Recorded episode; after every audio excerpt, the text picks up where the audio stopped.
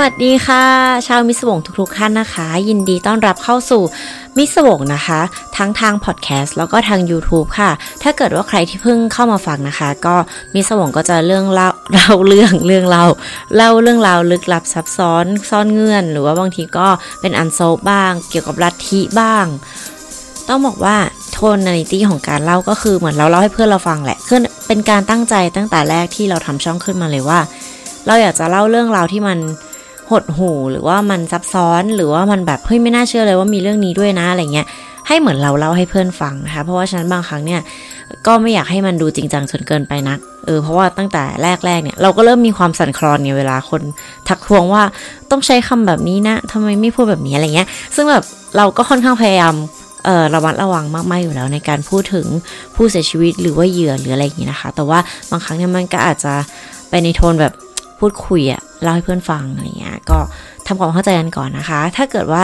ชอบฟังไปเรื่อยๆ แล้วรู้สึกว่าเออโอเคนะ ชอบฟังเรื่องราวแบบนี้นะคะ ก็อยู่กันต่อไปค่ะ แล้วก็กด subscribe ให้ด้วยนะคะ แต่ว่าถ้าเกิดว่าไม่ได้เออชอบมากก็ไม่เป็นไรค่ะ ฟังเรื่องนี้จบ แล้วก็ไว้มาเจอกันใหม่ตอนหน้าเนาะเออโอเคต้องบอกว่าเรื่องราวในวันนี้นะคะพีคยิ่งกว่าหนังอีกค่ะพีคจริง ๆนะคะ แบบว่า โอ้ ไม่อยากจะเชื่อว่ามันจะขนาดนี้เลยนะคะ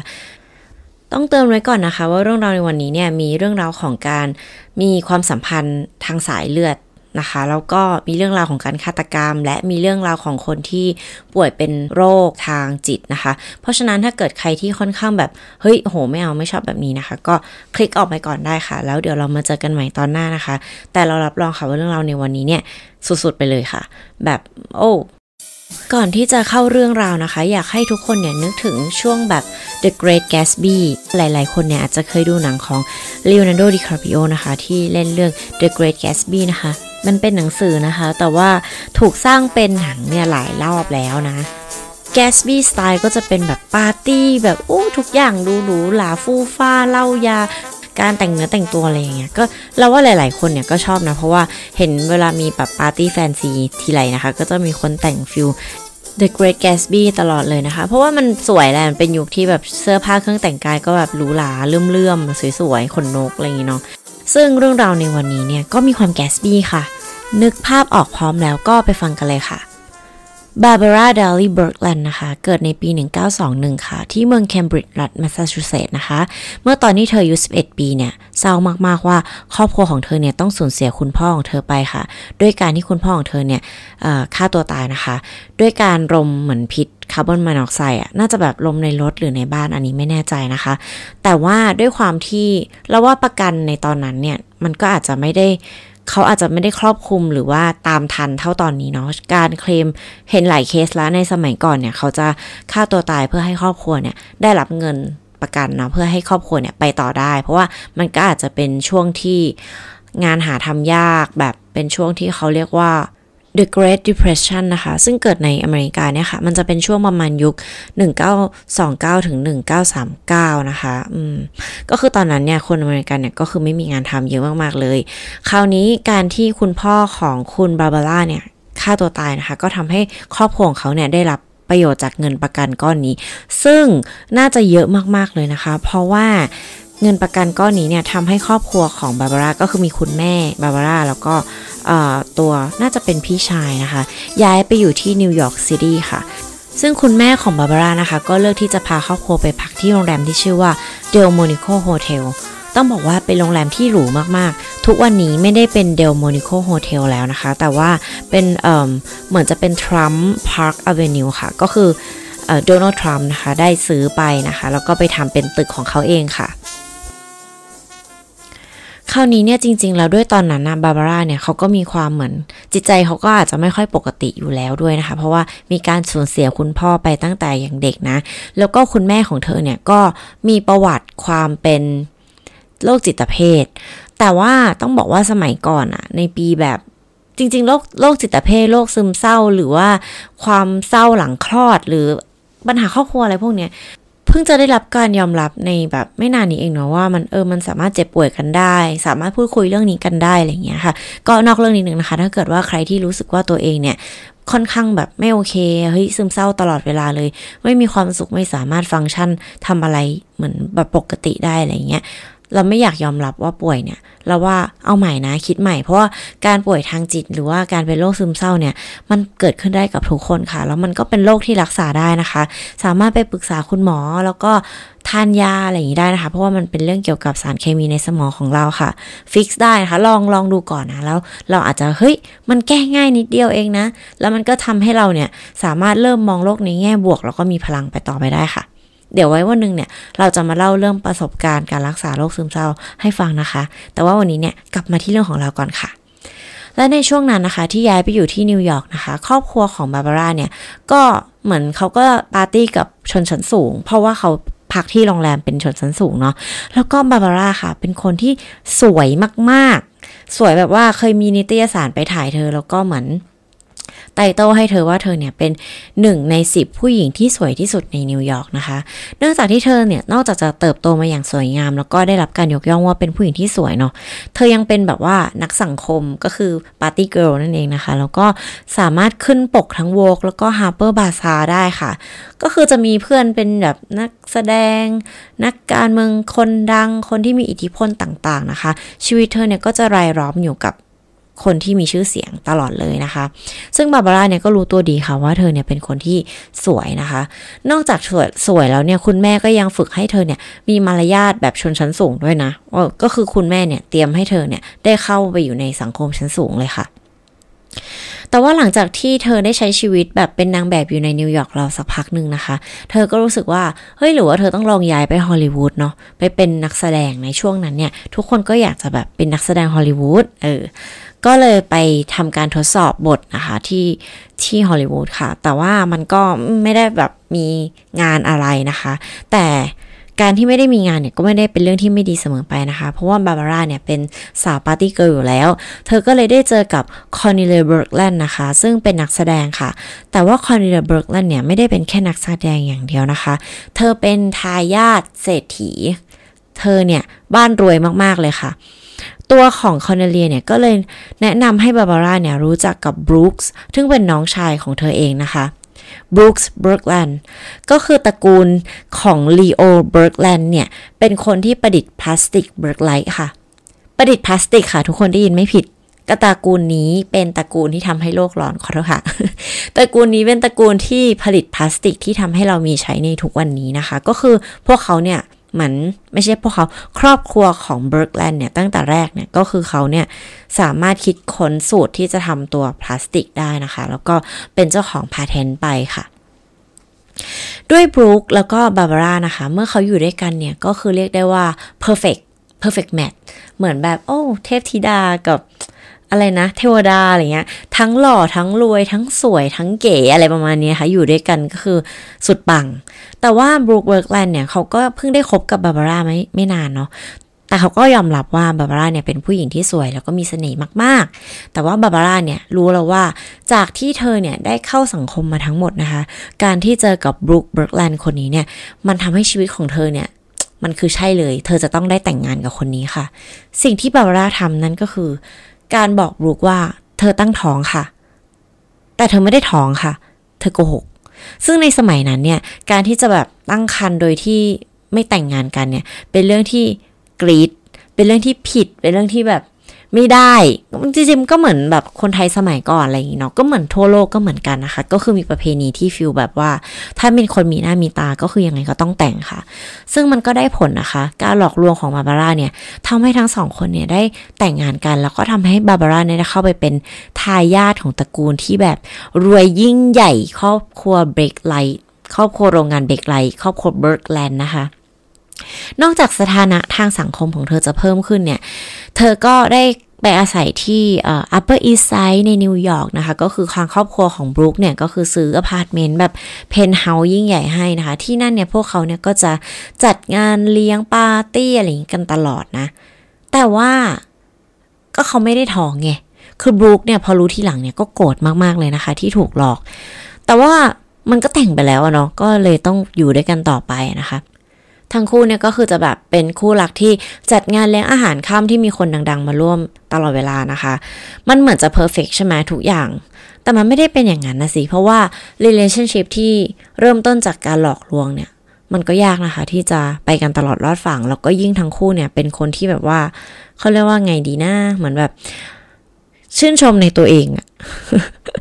คือรู้ว่าตัวเองมีดีอะอย่างบรูคเนี่ยก็เป็นผู้ชายที่หน้าตาดี แล้วก็เจ้าชู้แล้วก็รวย ส่วนบาบาร่าเนี่ยก็เป็นผู้หญิงที่หน้าตาดีมากๆ แล้วก็ตอนนี้ก็รวยแล้ว แล้วก็เจ้าชู้เหมือนกัน ทั้งคู่ก็คือมีชู้ตลอดเวลาค่ะ แบบคือมีความสัมพันธ์ได้ได้ว่าไปเปิด มีความสัมพันธ์ที่ก็คือต่างฝ่ายต่างก็รู้แหละว่าอีกคนนึงเนี่ยก็มีอะไรกับคนอื่น มีชู้มีอะไรอย่างเงี้ยเสมอนะคะ แต่ว่า ก็ยังอยู่ด้วยกันต่อไปค่ะ จนในปี 1946 นะคะ ทั้งคู่ก็มีลูกจริง ๆ ค่ะ ลูกชายคนนี้มีชื่อว่าแอนโทนีเบอร์กแลนด์ค่ะแอนโทนีเบอร์กแลนด์เหมือนจะโตมาแบบว่ามีทุกอย่างครบเลยใช่ปะมีทุกอย่างในชีวิตก็คือเกิดมาในยิ่งกว่ากองเงินกองทองอยู่คือ กองเงินกองเพชรนะคะ ในขณะที่แอนโทนีค่อยๆ เติบโตขึ้นนะคะ คือครอบครัวเนี่ยก็สนับสนุนทุกอย่างเลยก็คือ ให้เรียนวาดภาพ ให้เรียนเปียโน ให้เรียนอะไรเงี้ยคลาสส่งคลาสสิกทุกอย่างที่มันเป็นแบบกิจกรรมของแบบ rich kid เด็กที่แบบครอบครัวมีพร้อมทุกอย่างนะคะ แต่ว่าแอนโทนีเนี่ยก็มันคือเขาก็ทำได้แต่ว่าเขาไม่ได้แบบเก่งมากๆอะและอีกอย่างหนึ่งคือการดูแลของพ่อแม่เนี่ยเรียกได้ว่าแย่มากๆค่ะ คือบาบาร่าเนี่ยปาร์ตี้อย่างเดียวนะคะ เธอเนี่ยเริ่มติดเหล้าแล้วก็อาจจะแบบ ติดสารเสพติดบางอย่าง ส่วนตัวของคุณพ่อของเขาเนี่ยก็คือบรูคนะคะ ก็เหมือนแบบไม่ค่อยอยู่บ้านอะ่ะเออ ก็คือมีผู้หญิงคนอื่นตลอดอะไรเงี้ย ก็แทบจะก็คือพี่เลี้ยงเลี้ยงตามสไตล์ลูกคนรวยที่พ่อแม่แบบยังรักตัวเองอยู่มาก ๆนะคะ ก็ไม่ได้ตั้งใจที่จะเลี้ยงลูกแต่อย่างใดนะคะ ครอบครัวเนี่ยก็ใช้ชีวิตหรูหราแบบดุเดือดมากๆนะคะ คือสมมติว่านิวยอร์กหนาวก็ย้ายไปอิตาลีอะไรเงี้ย ก็จะมีบ้านอยู่ในหลาย ๆ ประเทศเนาะ เช่นวิลล่าในลอนดอน ปารีส อิตาลี ซึ่งเวลาที่พวกเขาเปลี่ยนอากาศอะคือตรงไหนที่เขาไม่พอใจเขาก็จะย้ายไปบ้านพักตักอากาศในประเทศอื่น ๆ นะคะ แต่มีเหตุการณ์ครั้งหนึ่งค่ะ เกิดขึ้นที่ปารีสนะคะบรูคเนี่ยได้พบกับลูกสาวของนักการทูตคนหนึ่งค่ะ ที่มีอายุแค่เพียง 15 ปีเท่านั้นค่ะ ซึ่งตอนนั้นคุณบรูคเนี่ยน่าจะอายุประมาณแบบ 30 กว่า 40 อะไรอย่างนี้แล้วอะค่ะแต่ว่าคุณบรูคเนี่ยถูกใจน้องคนนี้มากๆเลยนะคะ ถึงขนาดที่ต้องขอหย่ากับคุณบาบาร่าค่ะ ซึ่งมันทำให้บาบาร่าเนี่ยรับไม่ได้นะคะ เธอถึงขนาด ฆ่าตัวตายค่ะ คือพยายามฆ่าตัวตาย แต่ว่าเธอไม่ได้เป็นอะไรมากนะคะ แต่ว่าบรูคเนี่ยก็ยุติความสัมพันธ์กับเด็กสาวคนนั้น แล้วก็อยู่กับบาบาร่าค่ะ เราว่าเหมือนทางคู่อะรับรู้ว่า เฮ้ยฉันก็มีคนอื่นนะ เธอก็มีคนอื่นนะ แต่ว่าเรายังอยู่ด้วยกัน ซึ่งนั่นก็คือโอเคแล้ว แต่ว่าถ้าเธอจะไป เออไปซุกคนไว้ที่ไหน ฉันก็ไม่ว่า มันก็ยังเป็นความสัมพันธ์แบบนั้นอยู่เนาะคราวนี้ในปี 1967 ค่ะ แอนโทนีของเรานะคะ เติบโตเป็นหนุ่มหล่อมากๆนะคะ แล้วก็มีอายุ 20 ปีค่ะ แล้วคือแอนโทนีเนี่ยนอกจากหล่อแล้วก็รวยมากๆด้วยอย่าลืม เขาก็จะใช้ชีวิตอยู่ที่สวิตเซอร์แลนด์แล้วก็สเปนนะคะ แต่ว่าในสเปนเนี่ยค่ะ เขาได้พบกับเจคคูเปอร์นะคะ เจคคูเปอร์เนี่ยมีรสนิยมเป็น bi ค่ะ ก็คือเป็น bi bisexual ชอบได้ทั้งผู้หญิงแล้วก็ผู้ชายนะจากที่เขาสนิทกันมากๆเนี่ยนึกภาพแบบ Call Me by Your Name ที่แบบเป็นหนังอะ ที่แบบโอ้โรแมนติกทุกอย่างแบบสเปนอะไรเงี้ย มันแบบเออมันดูเป็นอย่างนั้นเนาะเออทั้งคู่เนี่ยก็ใช้ชีวิตแบบอยู่ด้วยกันนะคะทำให้ลึกๆเนี่ยแอนโทนีเนี่ยแอบหลงรักคูเปอร์ค่ะ คือพวกเขาเนี่ยก็มีความสัมพันธ์กันแบบลึกซึ้งแล้วก็เปิดเผยว่าเป็นคู่รักกันนะคะ แต่คูเปอร์เนี่ยแนะนำให้แอนโทนีเนี่ยเริ่มรู้จักกับพวกยาเสพติดค่ะ แล้วก็ต้องบอกว่าแอนโทนีเนี่ยก็มีความคล้ายๆบาบาร่านะคะ คือมีอารมณ์ที่ขึ้นขึ้นลงลงเหวี่ยง ขี้วีนโวยวายอะไรเงี้ย ก็คือเหมือนกันนะคะ ซึ่งการที่ได้รับยาเนี่ยน่าจะเป็นเรื่องที่ไม่ค่อยดีกับสุขภาพจิตของเขาเท่าไหร่เนาะ คราวนี้เมื่อบาบาร่ารับรู้ว่า ลูกของเธอเนี่ยมีวิถีชีวิตที่รับไม่ได้อะ ก็คือสมัยก่อนอะคือคำว่าแบบเกย์หรือว่ารักร่วมเพศอะไรเงี้ย คือเรียกได้ว่าเป็นเรื่องที่แบบไม่ได้เลย คือมันก็อาจจะมีสังคมที่ยอมรับได้แต่เล็กมากๆนะคะ โดยเฉพาะทายาเศรษฐีที่เป็นลูกชายคนเดียวแบบนี้เนี่ยคือไม่ได้ค่ะ บาบาร่านะคะ ขับรถไปที่สเปนด้วยตัวเอง เพื่อพาลูกชายเนี่ยกลับมาที่สวิตเซอร์แลนด์ภายใต้การดูแลของเธอค่ะ แต่ที่ชายแดนของฝรั่งเศสนะคะ แอนโทนีเนี่ยไม่มี หนังสือเดินทางค่ะทำให้เขาแล้วก็บาบาร่าเนี่ยต้องติดคุกอยู่ประมาณหนึ่งคืนค่ะ แต่ด้วยอำนาจแล้วก็ความร่ำรวยของพวกเขาเนี่ยมันก็ข้อหามก็ไม่ได้มีอะไรด้วยแหละ พวกเขาก็ถูกปล่อยตัวนะคะ ในตอนนั้นเนี่ยคุณบาบาร่าเนี่ยก็เริ่มคิดว่าจะต้องมีแผนการและลูกฉันเนี่ยแค่อาจจะยังไม่เจอผู้หญิงที่ถูกใจผู้หญิงที่สวยผู้หญิงที่แบบเลิศนะคะ ไม่รู้ว่าเธอเนี่ยไปเจอเด็กผู้หญิงคนนี้จากที่ไหนนะคะ ก็คือชื่อว่าซิลวี่ค่ะ เป็นเด็กอายุแบบ 17-18 เป็นเด็กผู้หญิงนะคะ ก็คือบาบาร่าเนี่ยให้ซิลวี่เนี่ยมาอยู่ที่บ้านค่ะ แล้วก็พยายามให้ซิลวี่เนี่ยเหมือนลงเอยกับลูกชายของเธอหรือว่ามีเพศสัมพันธ์อะพูดกันตรงๆเลยก็คือบาบาร่าเนี่ยต้องการให้แอนโทนีเนี่ยลองมีเพศสัมพันธ์กับผู้หญิงนะคะ หรือว่า อยากเปลี่ยนลูกของเธอเนี่ยให้กลับมาชอบผู้หญิงอีกครั้งหนึ่งนั่นเองค่ะ ซึ่งเราก็รู้กันอยู่แล้วเนาะว่าวิธีการอะไรแบบนี้เนี่ยมันไม่ได้หรอกแต่ว่าตอนนั้นเขาก็อาจจะไม่รู้นะคะ เพราะฉะนั้นเขาก็อยากจะทำทุกวิถีทางก่อนนะ แต่ความพีคคืออะไรรู้ไหมคะ เมื่อบรูกะมาเจอกับซิลวี่บรูก็คือคุณพ่อนะคะ กลายเป็นว่าทั้งซิลวี่แล้วก็บรูคเนี่ยมีความสัมพันธ์ลึกซึ้งกันค่ะ คนที่บาบาร่าหามาเพื่อให้มานอนกับลูกชายของเธอ กลายเป็นมานอนกับสามีของเธอนะคะ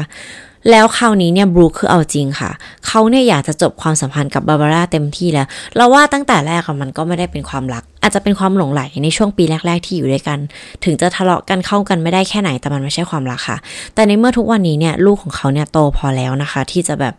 เออรับรู้ได้แล้วแหละว่าถ้าพ่อแม่จะแยกทางกันก็ได้อย่างเงี้ย บรูคก็คือขอบาบาร่าหย่าค่ะ ซึ่งสุดท้ายทั้งคู่เนี่ยก็ต้องหย่ากันจริง ๆนะคะ แล้วก็บรูคเนี่ยอืม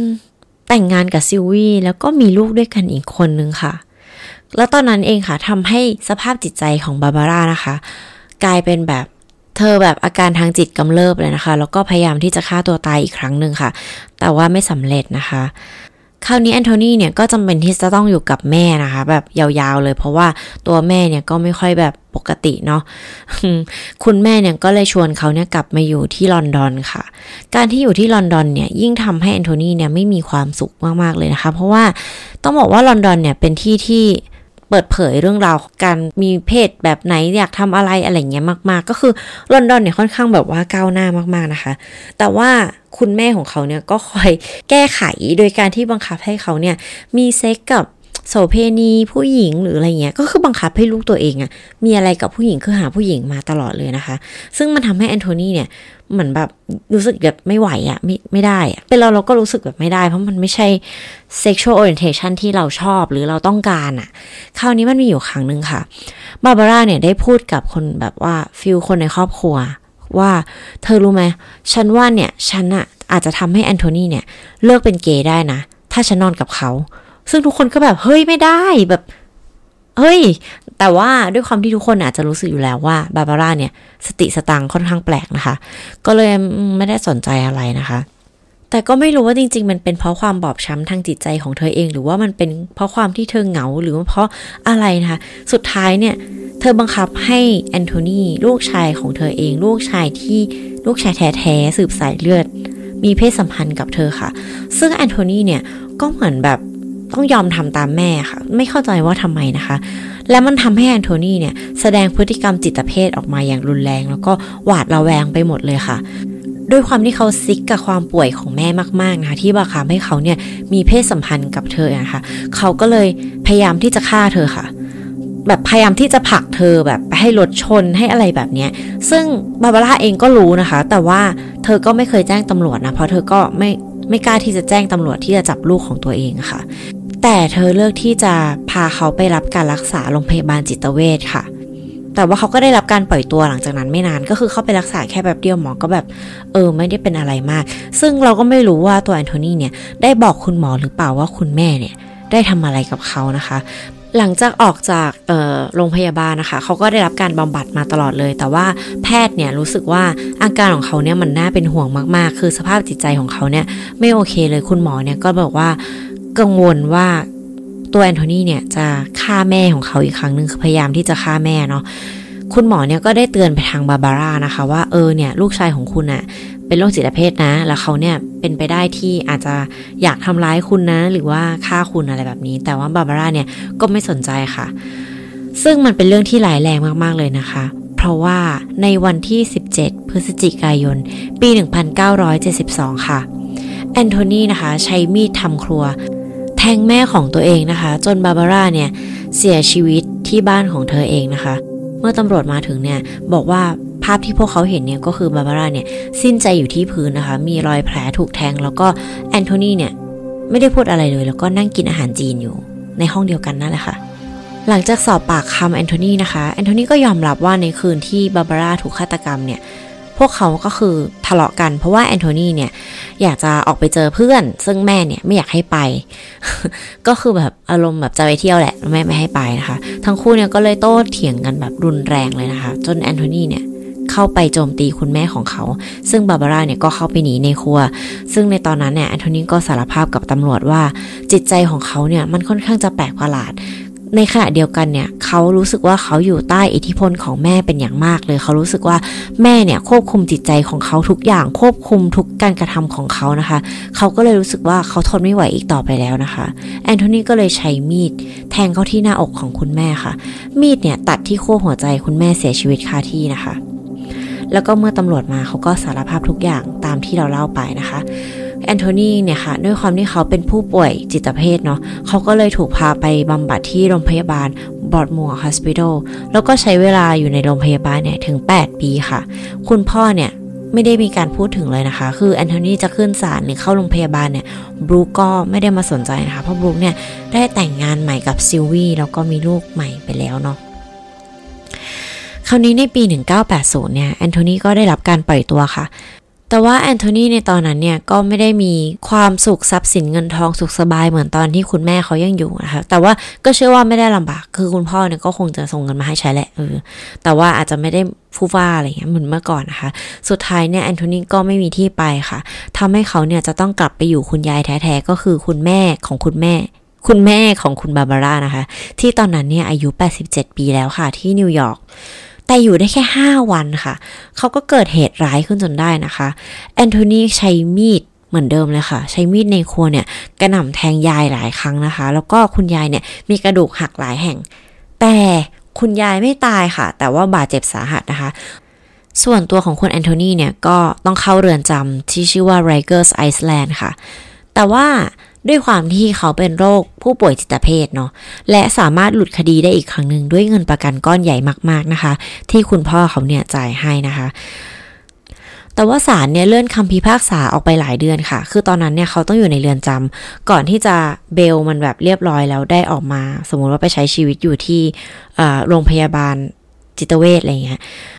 โดยที่ไม่มีใครคาดคิดนะคะ แอนโทนีก็หาทางยุติทุกอย่างเองค่ะ แอนโทนีฆ่าตัวตายในเรือนจำนะคะ โดยใช้ถุงพลาสติก ผูกเป็นปมแล้วก็ผูกแล้วก็คลุมหัวนะคะ มัดเป็นเกลียวที่คอแล้วก็แบบห้อยค่ะ เขาเนี่ยเสียชีวิตจากถุงที่ทำมาจากอาณาจักรพลาสติก อันยิ่งใหญ่ของตระกูลของพ่อของเขาเองค่ะ บอกเลยว่าชีวิตของเขาเนี่ยเศร้ามากๆเลยนะคะ แอนโทนีเนี่ยเป็นผลลัพธ์ของความ แย่ทุกอย่างเลยของความสัมพันธ์อะคือมันเป็นความสัมพันธ์ที่แบบผิดตั้งแต่เริ่มอะแล้วพอมีลูกก็ไม่รับผิดชอบอีกอะแล้วแอนโทนีเนี่ยไม่ได้ผิดอะไรเลยนะคะ แต่เราว่าเขาเนี่ยได้รับมรดกอย่างหนึ่งจากแม่ค่ะ คือมรดกของความเป็นมีโรคจิตเวทในตัวเอง ยายแล้วก็แม่แล้วก็เขา คือเรื่องพวกนี้สามารถสืบต่อทางพันธุกรรมได้นะคะ แต่ว่ามันอยู่ที่อาการว่าแบบ เป็นหนักเป็นน้อยหรืออาจจะไม่เป็นอะไรเลย หรือว่าอาจจะซ่อนอยู่ลึกๆ ถ้ามีอะไรมากระตุ้นเนี่ยมันก็อาจจะเกิดขึ้นมาได้นะคะ ชีวิตของเขาเนี่ยเศร้ามากๆเลยนะ แล้วเรื่องราวในเรื่องของวันนี้เนี่ยมีทั้งแบบมาตุคาต ความสัมพันธ์อันแบบสุดพิสดารวิปริตคู่แม่ลูกบาบาร่าแอนโทนีนะคะ แน่นอนว่าด้วยความที่มันพีคขนาดนี้แหละทั้งคู่เนี่ยก็เป็นคนดังของวงสังคมนะคะ เรื่องราวของพวกเขาเนี่ยถูกนำมาเขียนเป็นหนังสือที่ชื่อว่า Savage Grace โดยนาตาลีโรบินส์แล้วก็มีเป็นภาพยนตร์ในชื่อเดียวกันเลยค่ะ Savage Grace นะคะ ในปี 2007 เล่นโดยจูลีแอนมัวร์นะคะ แล้วก็เอ็ดดี้เรดเมนเออหนังดีมากๆนะคะ เพราะว่าชีวิตจริงเนี่ยมันยิ่งกว่านิยายเสมอเนาะก็จบไปแล้วนะคะ กับเรื่องราวของบาบาร่านะคะ แล้วก็แอนโทนีลูกชายที่น่าสงสารมากๆๆๆของเธอนะคะ คือ คือไม่รู้ดิทุกคนคิดว่าไงอะแต่ว่าเราแบบเราอ่านแล้วเราแบบ โอ้ไม่ก็คือแบบอ้าปากค้างหลายรอบเหมือนกันว่าฮะฮะเฮ้ยเอาจริงดีอะไรเงี้ยแบบ ไม่อยากเชื่อว่าคุณแม่คนหนึ่งจะทำอะไรถึงขนาดนี้นะคะคือมันก็ไม่แปลกเนาะที่ครอบครัวเนี่ยจะมีความคาดหวังกับบุตรนะว่าอยากให้เป็นอย่างที่ตัวเองต้องการนะ เช่น สมมติเป็นลูกชายก็อยากให้แบบแต่งงานมีครอบครัวมีหลานมาสืบทอดวงตระกูล หรือว่าเป็นผู้หญิงก็เหมือนกันอะอยากให้เป็นอะไรเงี้ยแต่ว่า เออจิตใจคนเรานะคะ มันก็มีความชอบในหลาย ๆ แบบนะ ถ้าเกิดว่าใครที่มีครอบครัวตอนนี้แบบรู้สึกติดขัดกับสิ่งที่ลูกเป็นหรือว่าการเลี้ยงลูกของเราอะไรเงี้ยก็อยากให้เปิดใจคุยกันค่ะ เพราะว่ามันง่ายกว่าที่พ่อแม่เนี่ยจะเดินเข้าไปคุยกับลูกนะคะ ว่า เออ ลูกเป็นยังไง มีความคิดเห็นว่ายังไง มีอะไรอยากจะคุยกับพ่อแม่ไหมกับการให้ลูกเข้ามาคุยเนี่ย มันก็ค่อนข้างแบบ เป็นเรื่องที่คุยกันยาก ลูกก็อาจจะแบบไม่กล้าพูดในหลายๆอย่าง ถ้าเราแบบไปเปิดกับเขาด้วยความแบบ เออ ตั้งใจที่จะคุยกับเขาจริง ๆ เนี่ยมันน่าจะง่ายกว่านะคะแล้วก็อยากจะเป็นกำลังใจให้กับคนที่ต้องปิดบังครอบครัวจากการเป็นตัวของตัวเอง หรือว่าไม่สามารถที่จะคำเอาได้ หรือว่าไม่กล้าทำให้คนในครอบครัวผิดหวังหรืออะไรแบบนี้ เราเชื่อว่าแบบ เราเชื่อว่าทุกคนมีสิทธิ์ที่จะเดินอยู่ในโลกใบนี้ในร่างกายจิตใจที่แท้จริงที่เราต้องการอะ อยากให้ทำอะไรที่อยากทำนะคะ ก็ทำไปเลยค่ะ แต่ว่าแค่เพียงแต่อย่าทำให้ใครเดือดร้อน อย่าทำเรื่องที่ผิดแค่นั้นเองเนาะอยากให้ทุกคนเนี่ยมองตัวเองแล้วรู้สึกว่าแบบเฮ้ยเรามันเจ๋งว่ะที่เราเนี่ยได้แบบเป็นตัวของตัวเองนะคะ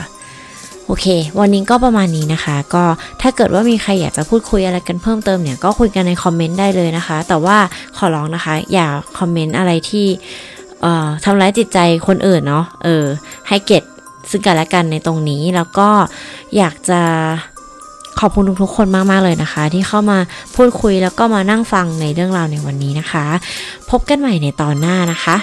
เข้ามาเจอกับมิสวงอีกเรื่อยๆนะคะ สวัสดีค่ะ